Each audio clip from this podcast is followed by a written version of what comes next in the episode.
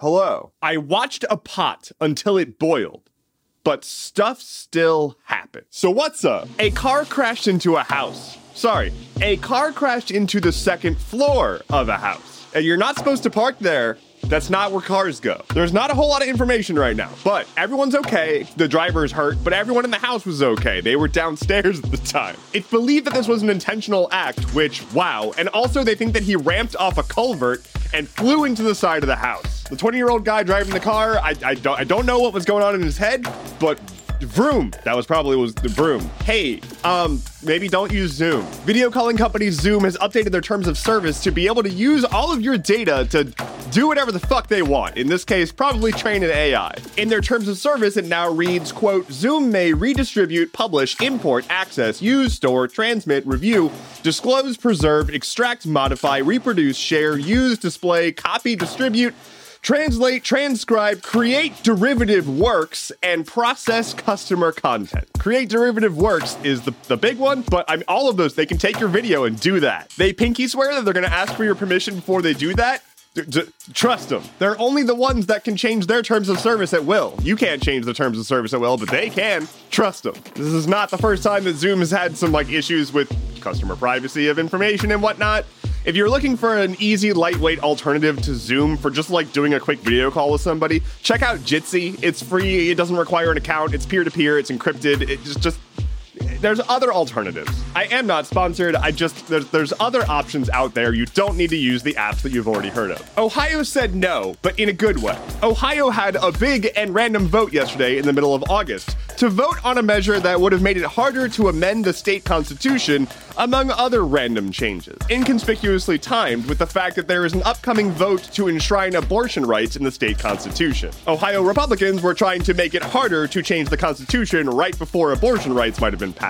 But voters were like, hey, what the fuck? They came out in droves on a random day in August to vote on a single issue that was only on the ballot because people were trying to be nefarious and leverage the apparatus of the state to harm the people who live there. And so this measure failed miserably. It was called in like 20 minutes after polls closing because it was so decisive. Urban, suburban, and rural counties all voted against this measure. It was literally a measure that was made to just make it harder to do things with votes. Had it passed, it would have required a 60% majority for a constitution amendment to pass. It would have made it much harder to even submit the idea of a constitutional amendment, and it would have essentially gotten rid of the ability to correct signatures on mail in ballots that were found to be not good enough. Just like, hey, we're gonna make voting harder vote on that. Anyway, billionaires not only shouldn't exist, but also shouldn't be able to influence our politics because almost all the funding received for pushing this, like the organization that was like really behind it, uh, was funded by a billionaire uh, named Richard Uihlein,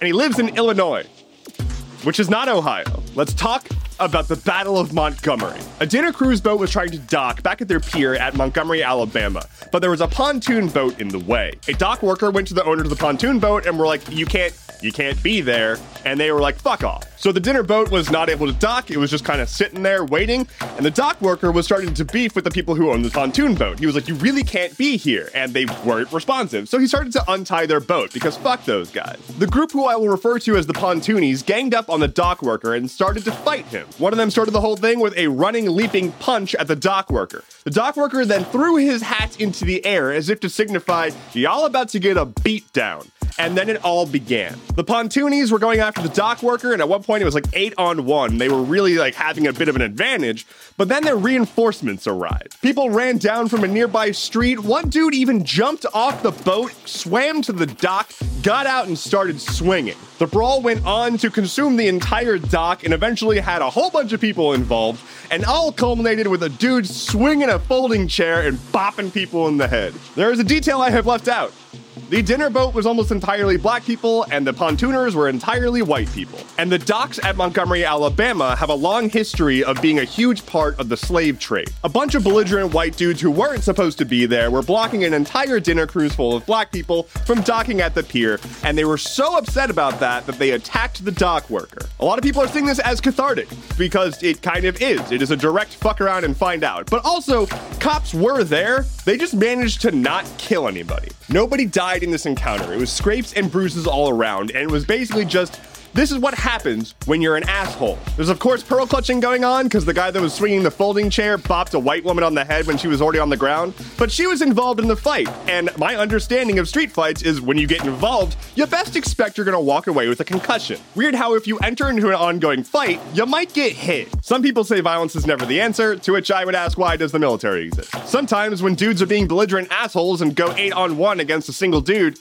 they should get punched in the jaw. Just one man's humble opinion. On this day in 1854, Henry David Thoreau published Walden. Walden was a memoir of sorts that covered the two year, two month, and two day time span in which Henry David Thoreau was chilling at a cabin that he built near a lake, sort of in the middle of nowhere. He looked at nature a lot, and it seems like it was really nice basically touch grass the book. Lightning round. Norway will soon be fining Meta about $100,000 a day for illegally scraping user data. You can now entirely disable YouTube recommendations if you turn off your YouTube watch history. The CFO of Tesla abruptly stepped down recently. It was assumed that he was going to be next in line as CEO for the company, but he's just gone now. The Ghost Kitchen company that Mr. Beast is suing over the Mr. Beast Burger stuff is suing him right back for $100 million in damages. Red Dead Redemption 1 is being brought to the Switch and PS4 slash PS5. A 74 year old man in Italy was killed by an avalanche of cheese wheels that fell in a warehouse accident. And finally, for today, the US FDA has approved the use of an oral pill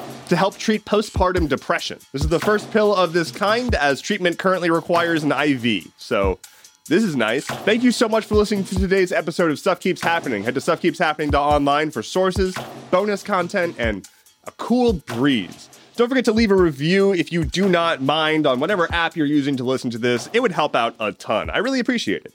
My name is Endeavorits. I'll be back on Friday. Take care and be well.